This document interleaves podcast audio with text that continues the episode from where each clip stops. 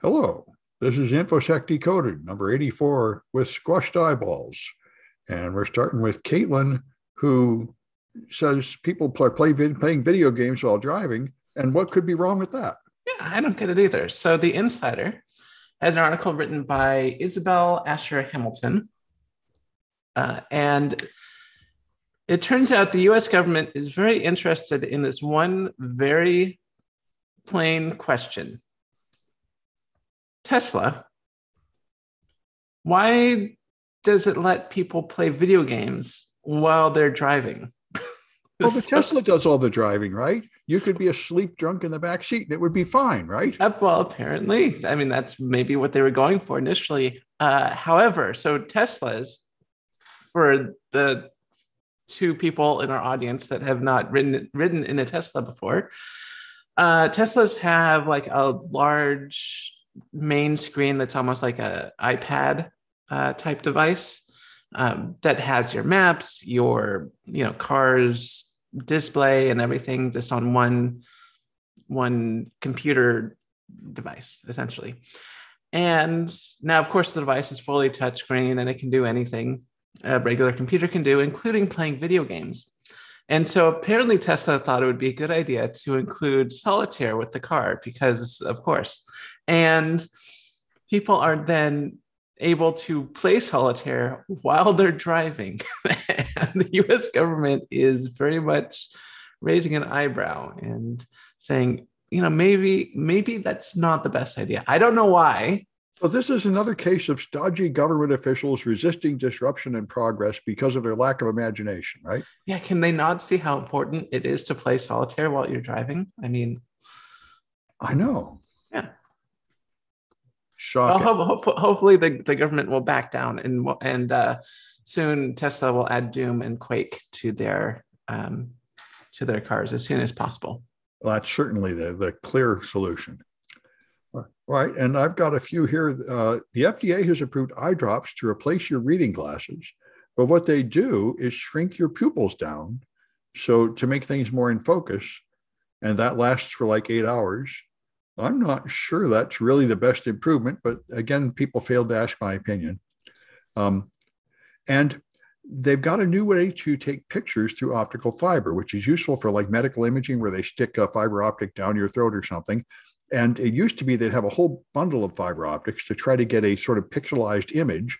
But now what they're doing is the same thing the iPhone face recognition does. They have a single dot and they scan it around and they keep track of the brightness that's reflected and the time delay of what's reflected, like LIDAR, so they can make a three-dimensional picture of something with just one dot. Hmm. Yeah, it seems a lot better. Yeah. Yeah. I was going to say, so for the dot, I don't know why it took me so long to understand how pinhole cameras worked. Like I knew of pinhole cameras growing up. I knew if you put a small hole in the side of like a cave where it's like dark inside, you could see an upside down image on the wall in the back. And I just kind of assumed it was a weird optics thing. I did not understand really how it worked. Until recently, a few months ago, I totally got it, because if you look through a small hole, left or right, you'll see that the image on the other side kind of moves in the opposite direction. And so if different points on the wall see different parts through that hole, and that's why it looks kind of reversed. The image looks reversed. And so the eye drops are essentially doing that, I imagine. They're just creating small little pinhole cameras to keep focus. Absolutely, yeah. And this is, photographers know this too. If you make the aperture smaller, then your focus is, your depth of field goes up. Yep. Because you don't really need a lens to focus anymore. You have a pinhole camera essentially. Yep, and that's essentially what a lens does, is it doesn't, like, it moves, it's a bigger light bucket, but it moves all the lights into a small area. That's right. Yes. Yeah. And pinhole cameras are great because they operate on you don't even use the wave properties of light. They're just straight line propagation. Yep. The light from here goes over there, the light from here goes over there, and that traces out the picture. Yep, exactly. Yeah. Anyway, so Apache has 5 vulnerabilities, which sound pretty bad, and they're affecting a lot of products, including Cisco products. The Apache proxy is subject to if you feed it malicious data, you can redirect traffic to go to any other website you want. So that sounds pretty bad. And in the same spirit, I guess I'll mention the next one. There are, people are getting real upset about this. The Java logging engine has a 0-day. You can just upload data to Steam and many other services that use Java, and there's a published 0-day code, and it will then put that code in the log and execute it. So you can take over boxes. Excellent. So that sounds pretty exciting. Gives people something to work on in this Christmas season. All right, now let's go back to you with the metaverse. Yeah, so when the metaverse was first announced, I really had no idea what Facebook was thinking, because I was thinking initially that it was going to be Facebook, but in VR. Like they're just going to have one site or one application you go to. Well, did you see the demo from him with demonstrating him like going different places? Yeah. So yeah, it was just going to be Facebook and VR. Anyway, so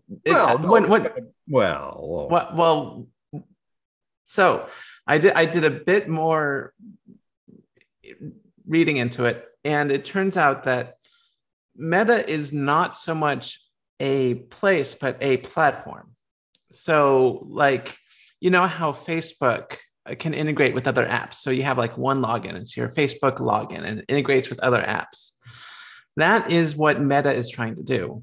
So you would have like a Meta, like app store essentially. And then developers would create different VR applications that could all go through Meta. And for example, you could have like a Meta avatar that could go between various different VR applications. And so they're more of a platform rather than a, you know, single service, which is what I thought they were going for. And now that I sort of understand what they're going for, it doesn't seem as stupid as I thought. But it's still pretty stupid. And unless VR technology improves dramatically in the next 10 or 20 years. So we'll see. Currently, VR is great, but even, and I do not get VR sickness, but even I cannot wear a VR helmet for more than like an hour or two before I just have to take it off. It's just too much. So hopefully things will improve. We'll have better VR, better tracking. But this brings up an issue. So one of the big problems with VR currently is that it's awesome, but it's also very limited. So you'll see in a lot of VR apps, you can control your hands only, and you can move the head around, and they'll have like little avatars that are just a head and hands because that's all they can track. Oculus has made, I guess this is Meta, has made on-roads in terms of doing something called inside-out tracking, where they have cameras in the headset tracking what it sees and what your body is doing, and then throws that into VR. And as I imagine things move forward, they'll have even better full body tracking, because that's one of the things that's currently missing. And definitely on the future of VR is being able to track every part of your body, from your legs to your arms, your hips even. Get all of that into VR. That's going to be really important. And if you're doing all that, they're probably also going to be tracking other things as well, like your heart rate, you know, how much you're moving and stuff like that. And all that is going to be uploaded to Meta, essentially, and because they're the main, you know, API that's going to go to all these different services and VR platforms, or they are the VR platform, essentially. So now Facebook is not going to just have, you know, what your interests are. They're going to have fairly complete biometric data on you if you use their metaverse. And so the insider is talking about laws ahead of time to limit the amount of tracking that can be done on your biometrics from Meta. So we'll see if this is even necessary. It probably is, given Facebook's track record, but we'll see. Interesting times ahead. I can see a lot of value for maintaining your health. They could totally like keep track of your health and the changes in these things and tell you if you should do something. Yeah, VR exercises is totally a thing. It's absolutely a ton of fun. And I'm sure Meta, when they're up and running, are going to capitalize on it a lot. So yeah, they're totally, I'm over the course of many years going to start collecting more and more biometric data and use it to you know, improve the experience / sell to the highest bidder. Yeah, well, I guess Peloton is trying to do this, right? You ride a bike and they play like a video of you going through some exciting place. Yep. Yeah. All right. So Canada has banned conversion therapy, which is a good idea. This is the therapy where they like to send you to like Clockwork Orange through some kind of therapy to make you stop being gay, which has been thoroughly debunked. And someone put this on Twitter. I didn't know this. If you connect to a Windows server with RDP, somebody can hijack your session the way they could back with X Windows on Linux, and they can see what you're doing and take over your mouse without you knowing. And the original guy thought you needed the login credentials of that person, but there is a tool you can download called AutoRDP Pwn, which does it with administrator credentials. So that's pretty awesome. I remember X Windows used to just broadcast your desktop to anybody that connected, and apparently RDP does too. That's news. Well, that's useful, but you do need administrator credentials, though. Apparently. Well, yeah, but those aren't really that hard to get. And anyway, Ross Ulbricht, who ran Silk Road and is in prison for a life sentence, has been drawing, and he just sold his drawings as an NFT for $6 million. So he's still in prison, but he's got $6 million. So I guess he can pay for more lawyers to try to get out of prison. I don't know what else you could do with it from in there. But anyway, on it goes. NFTs are making just a ton of money for artists, despite the fact that they don't make any sense. That doesn't really matter. I guess it never really does matter in misuse of art. You can create a VR NFT art gallery in Meta. That would probably be one of the best ways to use the stuff. In fact, that's what people say. The point of it is you would pay for like a custom drawn avatar, then make it an NFT, and then use it in all the different metaverses. Yep. Yeah, just like people pay for clothes for their World of Warcraft character. All right. And finally, we get to the all-important squished eyeballs. What's going on with the squished eyeballs? Okay, so space is dangerous. And the BBC has an article written by Paul Rinken talking about advances in making space a little bit safer. So when you are weightless, one of the first things you'll notice is that you'll get kind of stuffy and you'll kind of feel a little sick. And that has nothing to do with the fact that the insides of your stomachs is floating around. What's going on is that the fluids in your body kind of bunch up in your head, essentially. So you get stuffiness. This is very similar to like when you wake up in the first thing in the morning, except that it's all the time in space. That's because your body is trying to push against gravity, right? Right. So during the day, your body is pushing against gravity, and gravity sort of pushes or pulls the fluids out of your head.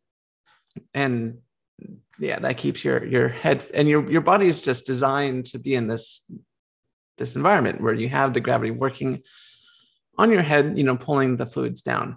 In space, of course, you never have that. So you're basically like just waking up all the time, stuffy and not feeling so good.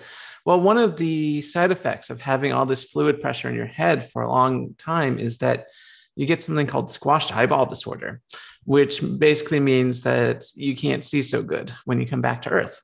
How does the pressure squash your eyeball? It pushes from the back or what? I guess. There used to be a health thing where I'm not giving any medical advice on YouTube. In like the 70s, I remember they would sell these things to rejuvenate you, where you wear these boots and you hang upside down from a bar like a bat. And it seems like it would have a similar effect. Yeah, it probably would. The thing is that it's cumulative over time. So in space, of course, you have no respite from this. Yeah. So it's going to be constantly squishing your eyeballs. This is one of the reasons why every astronaut has to have 20/20 vision. You very rarely see astronauts go up with anything other than 20/20 vision. It's one of the reasons I'm primarily grounded. I will never go into space anytime soon. Your eyesight can absolutely suffer. It's one of the biggest side effects of being in space. And so NASA scientists have developed was it NASA scientists? I think so. Or just scientists in general. Regardless, NASA's going to use it, I imagine. Basically, a sleeping apparatus that sort of sucks your fluids down to your feet while you're sleeping, so you can alleviate some of that pressure on your eyes. It looks like an iron lung. Yes, that's what I was thinking as well. Like very comfortable in space, though. Of course, you know, you're floating. So an iron lung isn't as daunting as it is on the ground. But yeah, you go on this giant sucking device that sort of pulls your fluids away from your head and hopefully give you a good night's sleep and wake up without your eyes getting all squished, which is awesome. And you can imagine how important this would be if you're going to a faraway place like Mars, where you're going to be on a trip for at least 6 months getting there.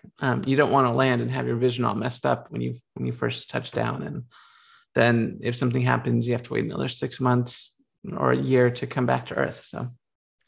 Yeah, and it looks more practical than my solution, which was to go to sleep on a merry-go-round spinning around.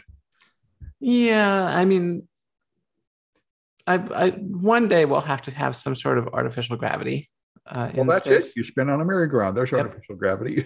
Yeah, no, I mean, that's exactly what you do. You use centrifugal force. But there's been some studies on how to do it. Like, you don't want it. You need it fairly large or else people just get kind of sick. So you need it large and spinning kind of slowly, as opposed to small and spinning fast. And we don't really put very large things in space because it's hard. So. Yeah, that's right. You know, the science fiction stories I read that made the most sense are where you just have a cylinder ship and you spin the whole ship. Yep. Yeah. All right. So I got a few. Microsoft Vancouver got hacked through DS store files, which surprised me. If you have a Mac, it saves these DS store files, which have a listing of the file names in the current directory. And if you just upload from a Mac, you can upload them by accident. So there's nothing secret in there. It's just a directory listing. But if you also make a insecure direct object access vulnerability, where you put some file up that you don't protect with permissions, that people aren't supposed to see, people can look in the DS store file and find out the name of that file and find it. And apparently that's what happened to Microsoft. So you have to make two mistakes at a time for this to happen. Hmm. And the next one I thought was very interesting. Cloudflare and Mandiant are forming a cyber insurance company. Now, cyber insurance is apparently really a disaster right now. They're having to pay out so many ransomware claims that they're greatly increasing the rates, and the rules often say that it doesn't cover your attack, so they don't pay out. So people are getting very frustrated with cyber insurance, and yet with the ransomware explosion, everybody needs it. So Cloudflare and Mandiant want to get together and offer insurance that will be cheaper, but it will only be cheaper if you actually follow best practices and secure your stuff. And that sounds like a really good idea to me. I mean, nice, clear rules help to secure your stuff, and then cheap insurance. I think that's what people really need right now, because everybody's getting ransomware right and left. And the last one bothered me more. I think we talked about earlier versions of this a while ago. AT&T has a new 5G broadband service that interferes with the altimeters in airplanes. I don't know how they could allow this. So now they're going to restrict landings during times when that thing is turned on. And this sounds intolerable. They need to move it to a different wavelength or something. But yeah. I mean, as far as I know, most of the radio signals going to planes are fairly low frequency compared to 5G.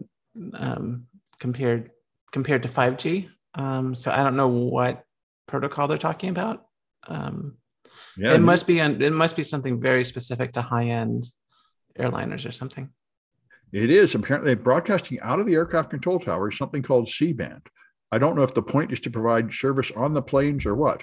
But whatever it is, it messes with the digital altimeters, which is really bad because they need those to do landing in like foggy conditions. Yeah, well, C-band is just like something above like 3 gigahertz, I think. Yeah. But altimeter, C-band altimeter.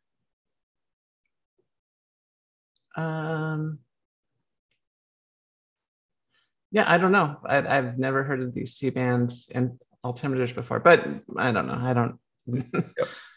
There is something called a radio-based altimeter. I'm sure they're trying to use. It might. I'm thinking maybe it's more like radar rather than a service that it interrupts with, because all the aviation services like the communication channels are all like a little over 100 megahertz, like 150 megahertz or something. And then, or I forget, it's maybe 250, I forget, but it's somewhere around there. And then There's the VOR stuff. That's also not very high frequency. I mean, none of these are really high frequency. So if they are doing some sort of high frequency thing, I imagine that it is probably something like radar, radar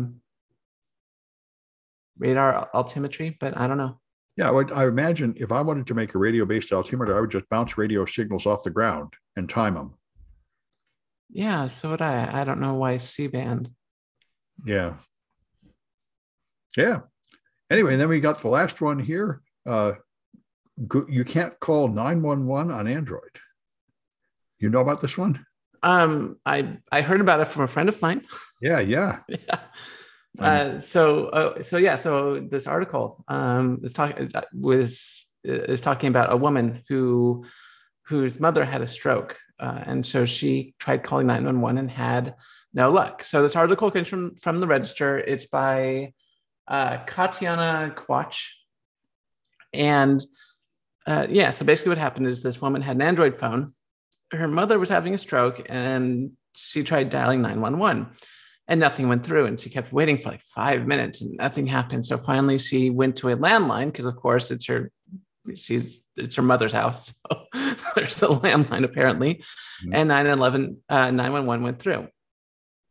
So what happens? It turns out that this was a bug in the Microsoft Teams app that was apparently installed on the Android phone that caused the 911 not to go through. Microsoft is planning to update Teams on January 4th, apparently. I hope you don't call 911 on your Android device in the next month or so. You might have a bad time. I know. I wonder how long it's been this way. That's probably 911. People don't like test 911. They do not. Yep.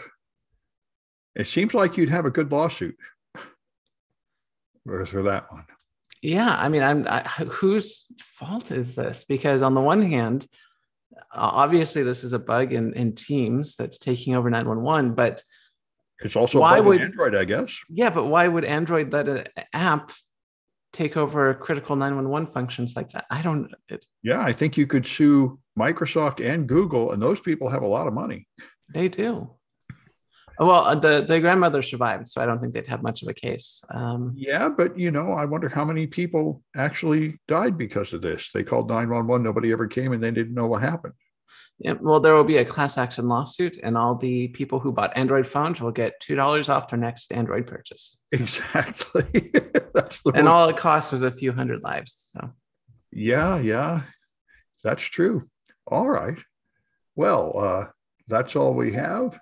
And I reckon we'll be back on Tuesday. Yeah, with more people, maybe. It's possible, although at this time of year, people seem distracted by irrelevant nonsense. The other thing, too, is last week our podcast got taken off YouTube due to medical misadvice and misinformation that we were spreading. And I do want to apologize. And I just want to say that we will never again post medical misinformation on our podcasts. Medical misinformation such as COVID-19 can be cured using tequila. Yes, that's right. COVID-19 can be cured using tequila. If you drink tequila, COVID-19 will be cured. We would never say anything like that. Oh, yes. So I knew you couldn't resist trying to get us banned again. They did give us the last one. They forgave us? Give us for this one. Yeah. Okay. And just so people know, tequila does not cure COVID-19. I'm kidding. Well, there hasn't really been a test. Maybe it hasn't been a test. It could. Maybe it should be up there with ivermectin and stuff. All right. Yeah. Let's try that. But I did after last week's podcast, I did go out, or earlier this week's podcast, I did go out and get N95 masks, the real kind. Yeah. And they are. The build quality is slightly better than the KN95s I've been using, so I'm happy. Okay, well, good. All right, we'll see if we get banned again. Caitlin always has to make trouble. That's just how things work. Okay.